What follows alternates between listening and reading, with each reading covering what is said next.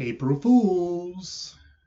This is Eric from the Play by Ear podcast. If you clicked on expecting to find a new episode of our podcast, what you're finding instead today on April Fool's Day is an episode of another podcast called Your Brain on Facts. And what we're doing here is we are participating in a program called Operation Switcheroo. And in an effort to build audiences on each of our podcasts, we have partnered with Your Brain on Facts to release an episode on our feed of their podcast. And they are releasing an episode of our podcast on their feed. And hopefully that translates into a new audience for both.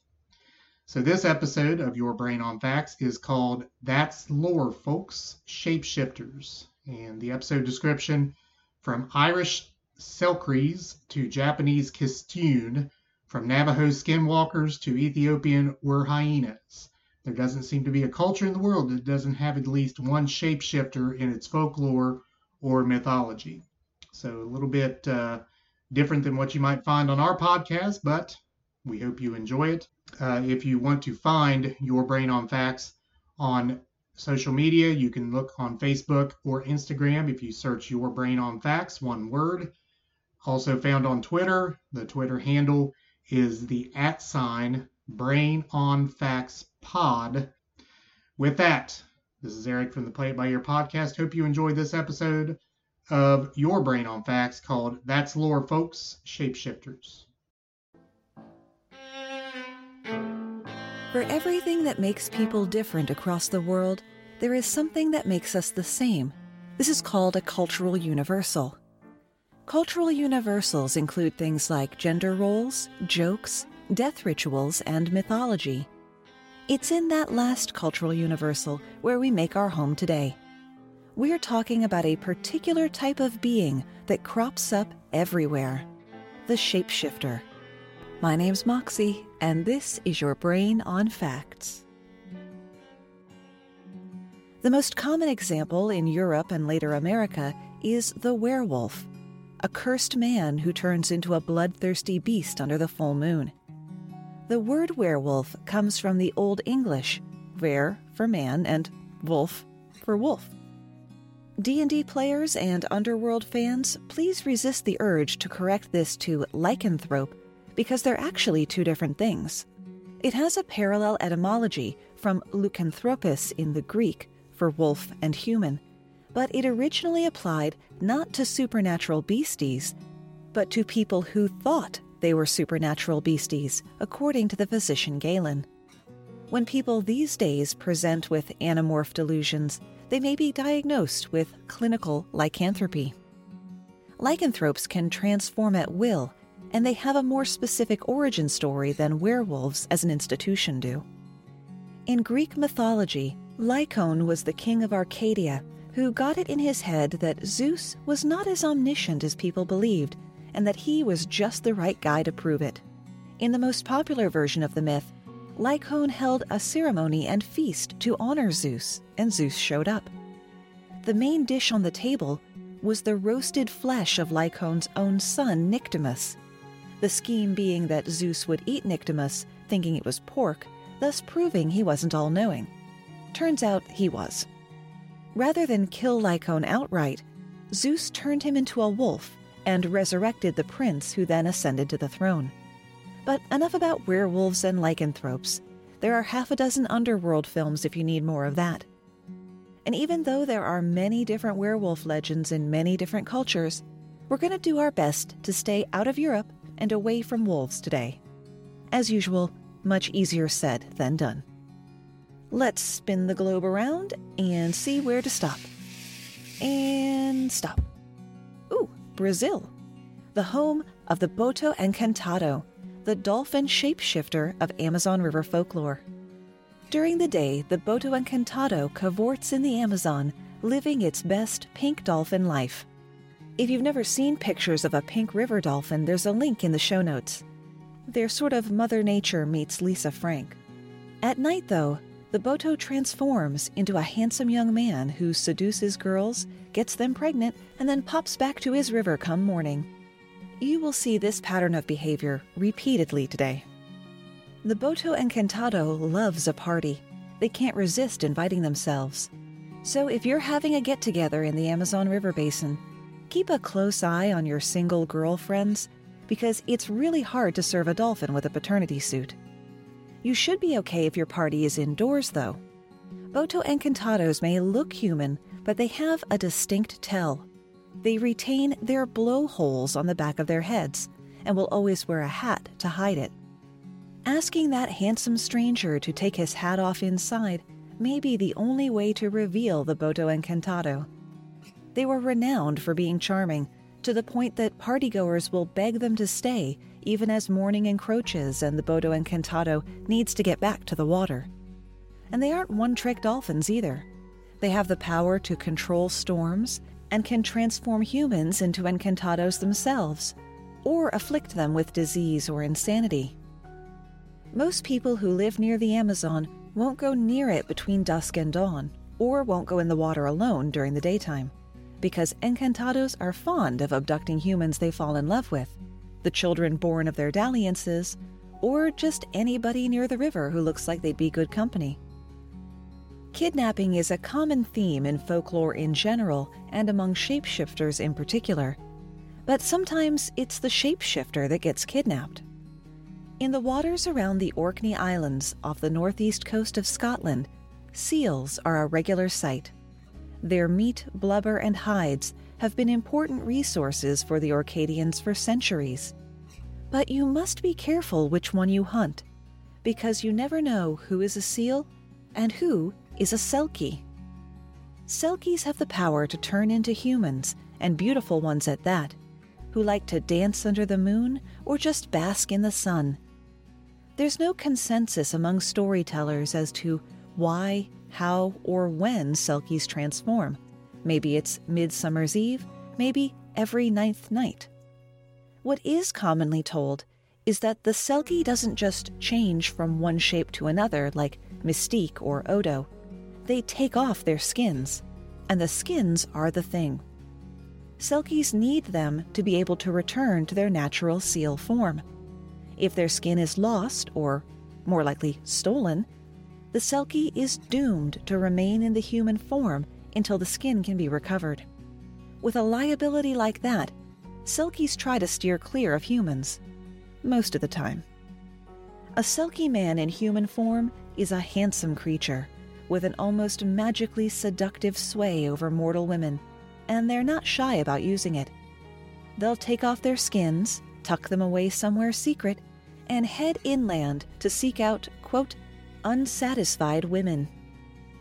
Human women can slip into the Selkie's DMs too, but she must go to the sea at high tide and shed seven tears into the water, and the Selkie will come. Should a young woman of a seaside village go missing while out on the water, people will say that her Selkie lover had come to collect her. Selkie men don't have the market cornered on interspecies romance, though. Selkie women are said to be irresistible. That's probably why there are so many stories that follow the same format. A young man sees a beautiful Selkie in her human form, and either by trickery or theft gets a hold of her sealskin. Trapped on land, unable to return home, the Selkie has no choice but to marry the man. Remember, this is mythology wherein, like fairy stories, very little agency for female characters. After some years and some children, someone accidentally tips off the Selkie on where her skin is, and she's finally able to free herself. In some versions, she takes her children with her. In others, she runs back to the sea as fast as she can. That's the version of the story used in the movie The Secret of Roan Inish, which you must see if you haven't. It is a near perfect movie if you like listening to storytellers. You get so invested in the story that the character is telling that when it goes back to the main plot, you're like, oh yeah, the movie.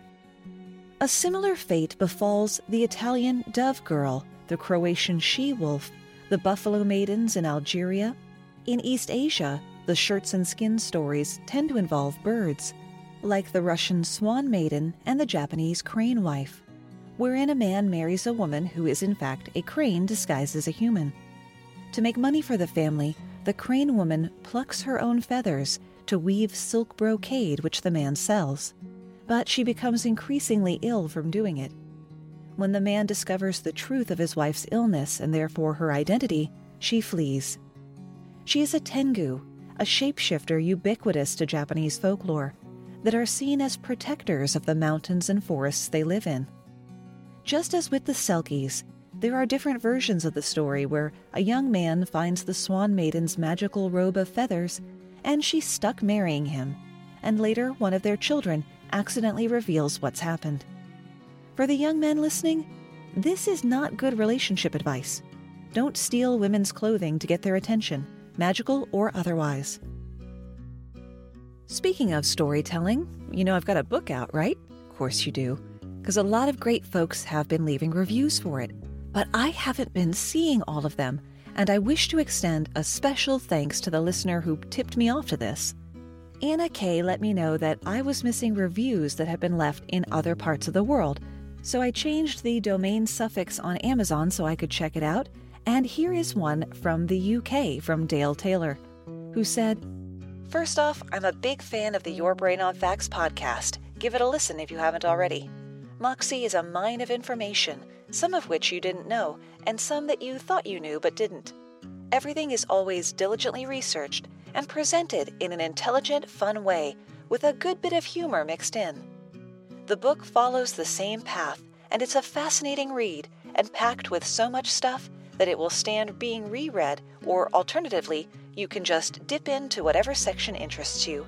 I cannot recommend it highly enough. Thank you, Dale, for that review, and thank you again, Anna, for bringing this to my attention. Over on the podcast review side of things, we've got two from Podchaser, which remembers like the IMDb of podcasts, and a good place to leave reviews if your podcast listening app doesn't have that function, or like me, they added it and you can't be bothered to check it out.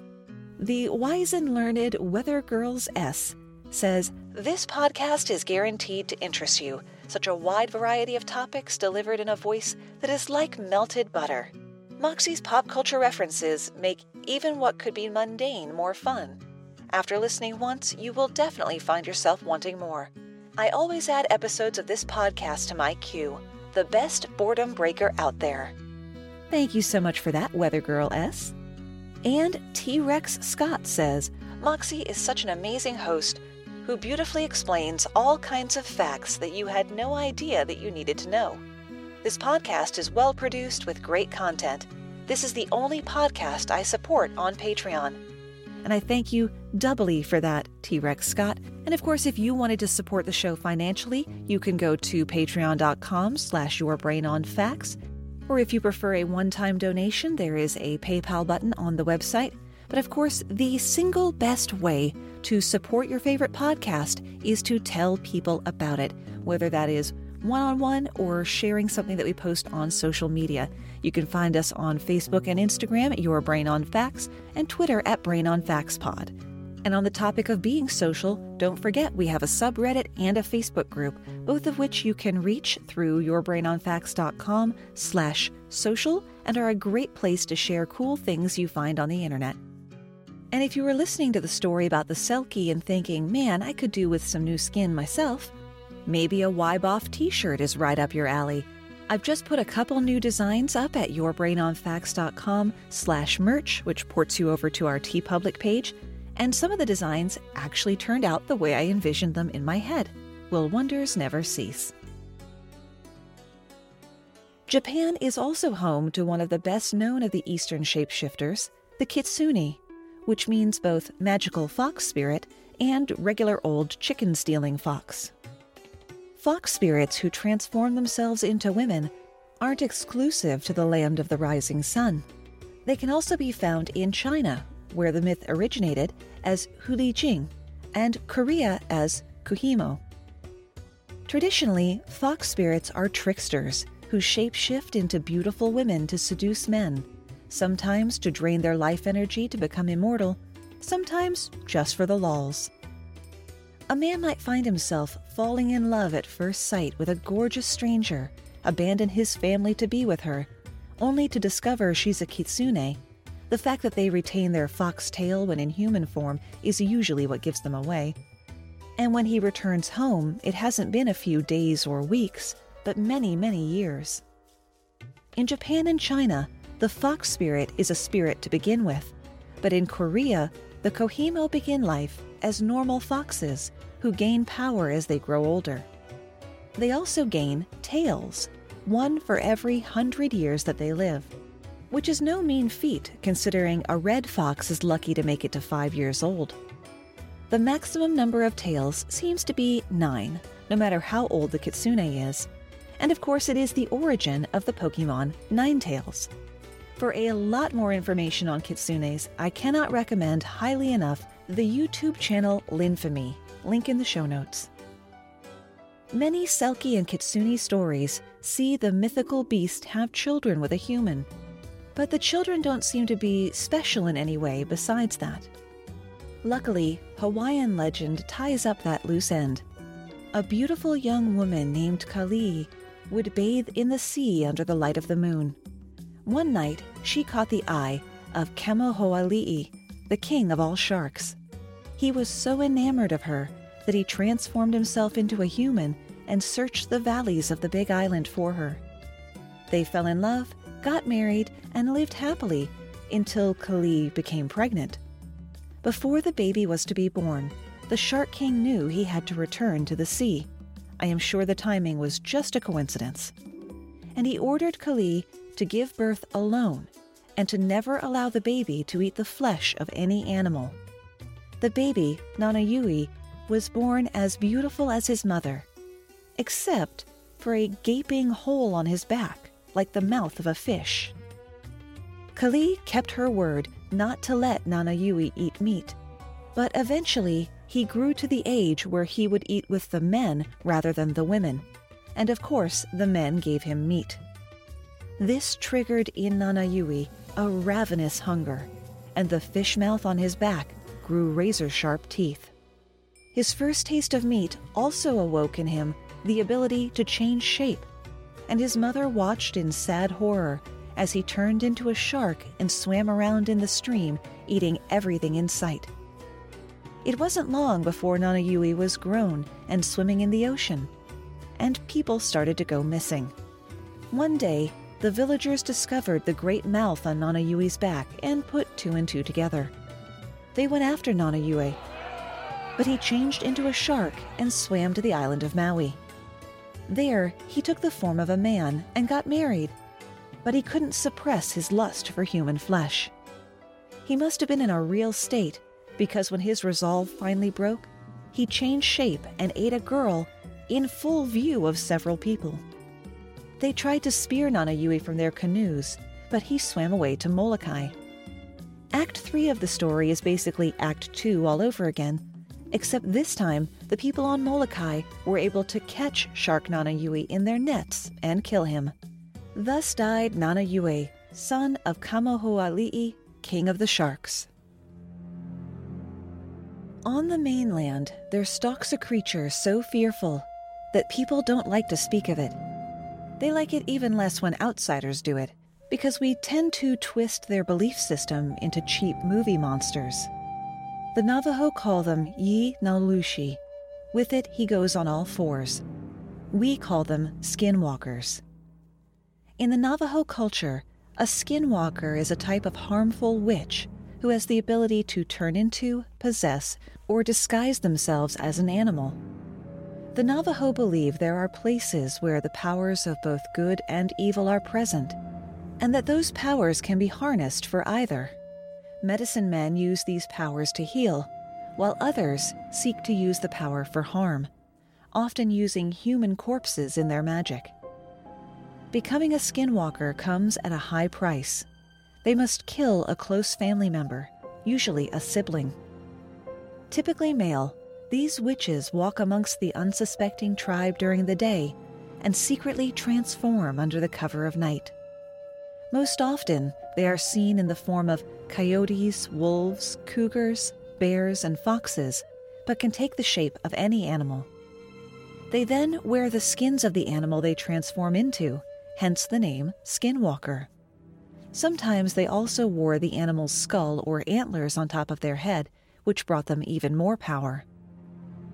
They choose what animal they turn into depending on the abilities they need, such as speed, stealth, or just teeth and claws. Because of this, the Navajo consider it taboo for its members to wear the pelt of any predatory animal.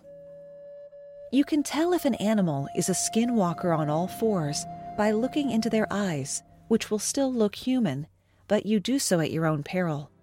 Locking eyes with a skinwalker can let them take possession of your body. They can bring illness and death, control over animals, and even reanimate the dead. The skinwalker kills out of greed, anger, envy, or spite. It also robs graves for personal wealth and to collect much needed ingredients for black magic. These witches live on the unexpired lives of their victims, and they must continually kill to replenish themselves. Those who have talked of their encounters with these evil beings describe a number of ways to know a skinwalker is near. They might make noises around houses, like tapping on windows or banging on walls.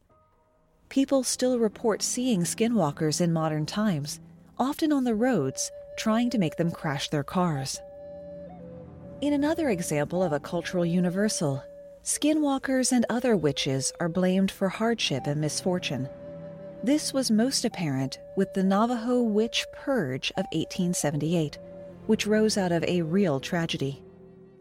After a series of wars against the U.S. Army, the Navajo were expelled from their land and forced to march to Fort Sumner in New Mexico in what became known as the Long Walk of the Navajo in 1864.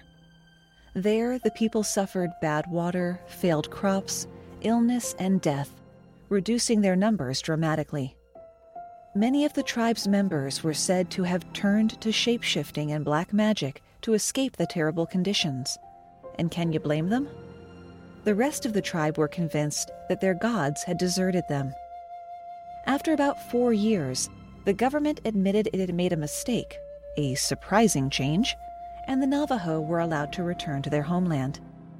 Back home, the conditions improved, but they believed the skinwalkers were still among them, and the accusations and hunting began. The situation came to a head when someone found a collection of witch artifacts wrapped in a copy of the Treaty of 1868. Forty Navajo people suspected of being witches were killed in order to restore harmony and balance to the tribe. Skinwalkers don't plague the Navajo exclusively.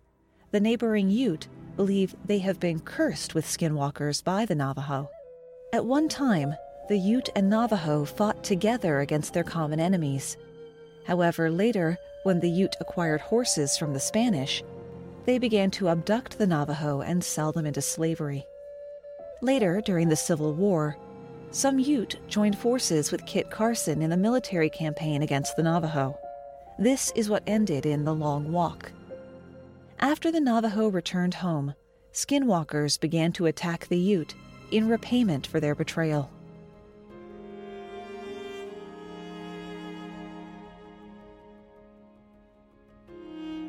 I know I said we would stay out of Europe as much as possible, but a little bit of Europe has come to us.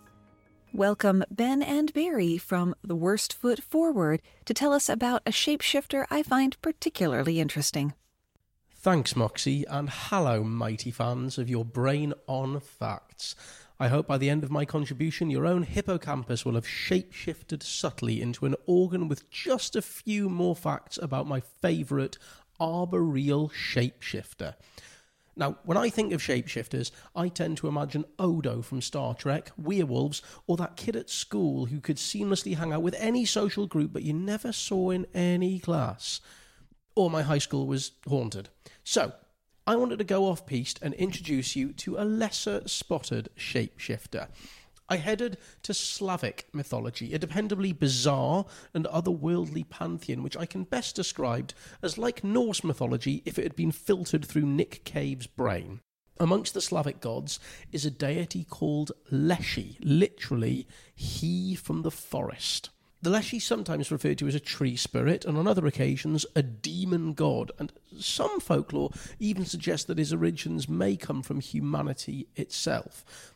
At his heart, Leshy is a protector of the forest, the grassland, and all the creatures within it, while commonly adopting a masculine humanoid shape because even shapeshifters are bound by the patriarchy. Leshy is able to assume any likeness and can change in size and height, making him the only overtly telescopic deity. There is no account if when he does so he bellows, Go, go, Leshy legs! Now, in some tales, he's as tall as a mountain when he's in the forest, but shrinks to the size of a blade of grass when he steps outside it. Uh, in others, he's very tall when far away, but reduces to the size of a mushroom when he's nearby. Proof that chroniclers of Slavic mythology are amazed, delighted, and bewildered by the notion of perspective. His default setting is that of an extremely wizened old man, covered from head to foot with long, tangled green hair. He has stars for eyes, and as he walks, he causes the wind to blow. His skin is as rough as the bark of a tree, and because his blood is blue, his skin is tinged with that colour. And this is quite creepy, friends. His eyebrows, eyelashes, and right ear are all missing, and he wears his shoes on the wrong feet and doesn't cast a shadow.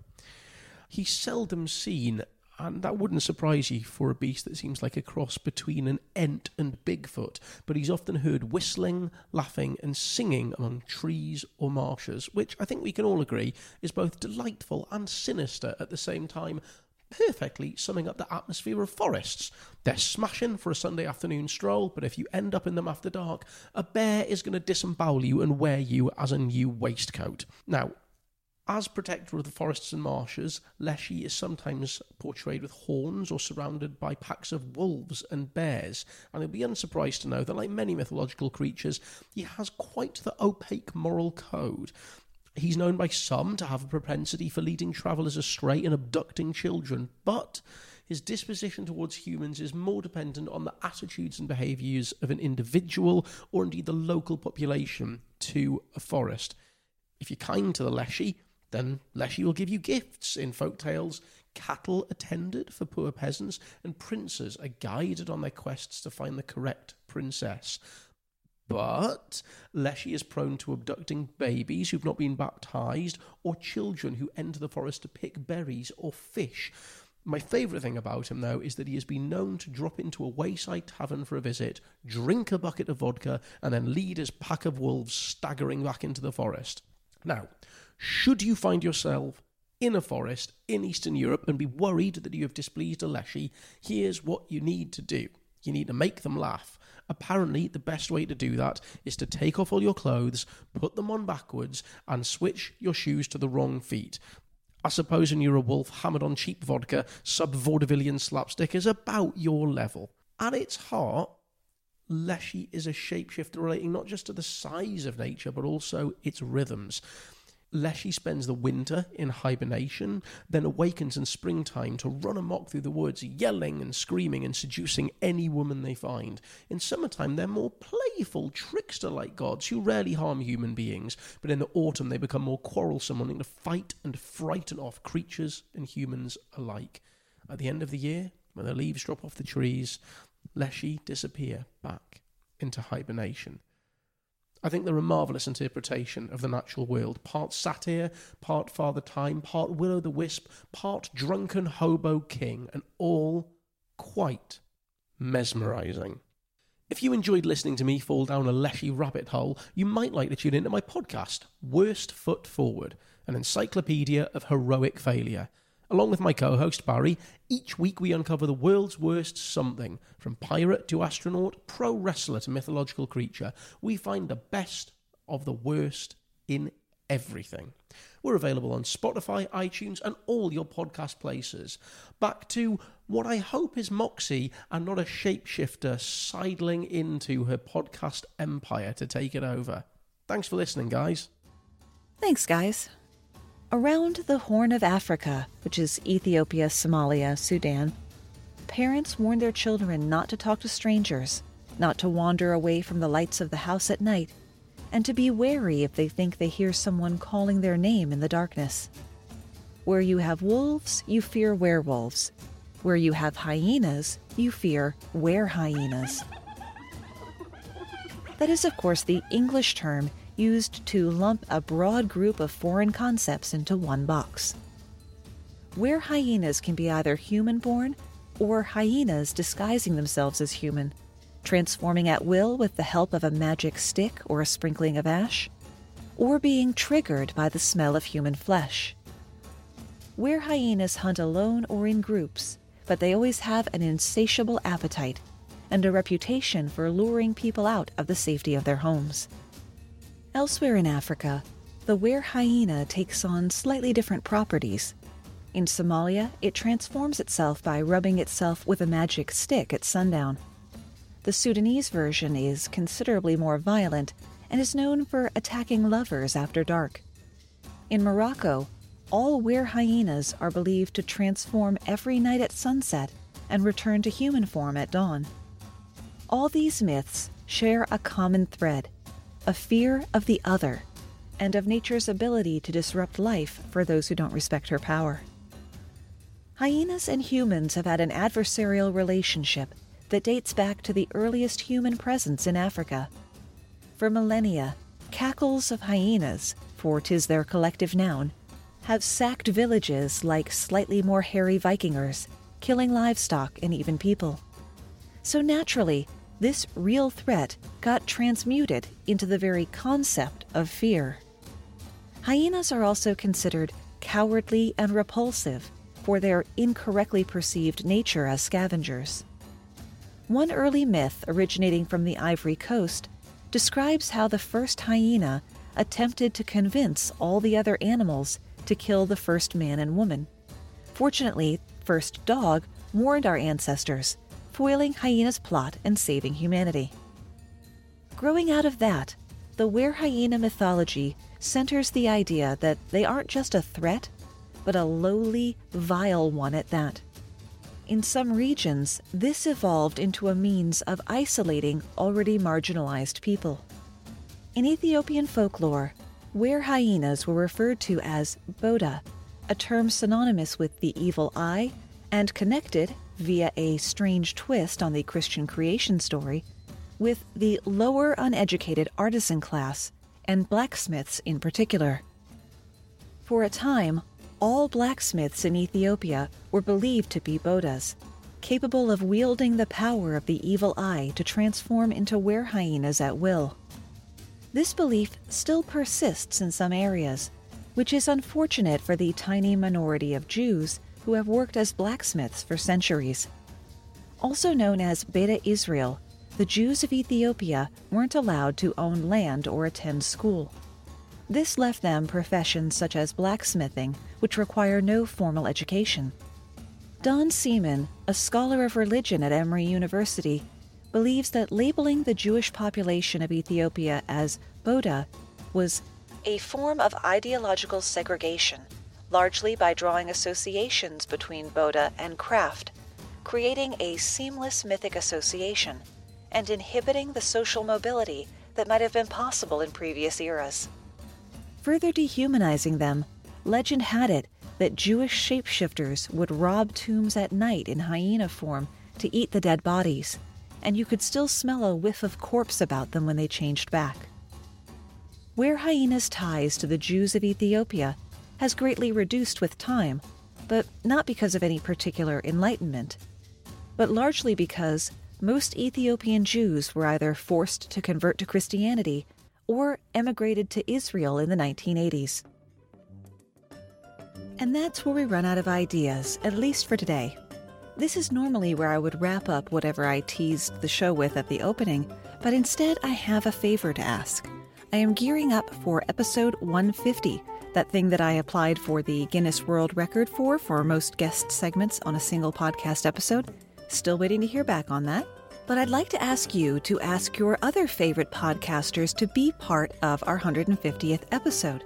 So you can tag them and me on a social media post or write into them and tell them to email me, moxie at yourbrainonfacts.com, so we can set it up so we can make episode 150, whether it's a world record or not, one to be remembered. Thanks for spending part of your day with me, and stay safe.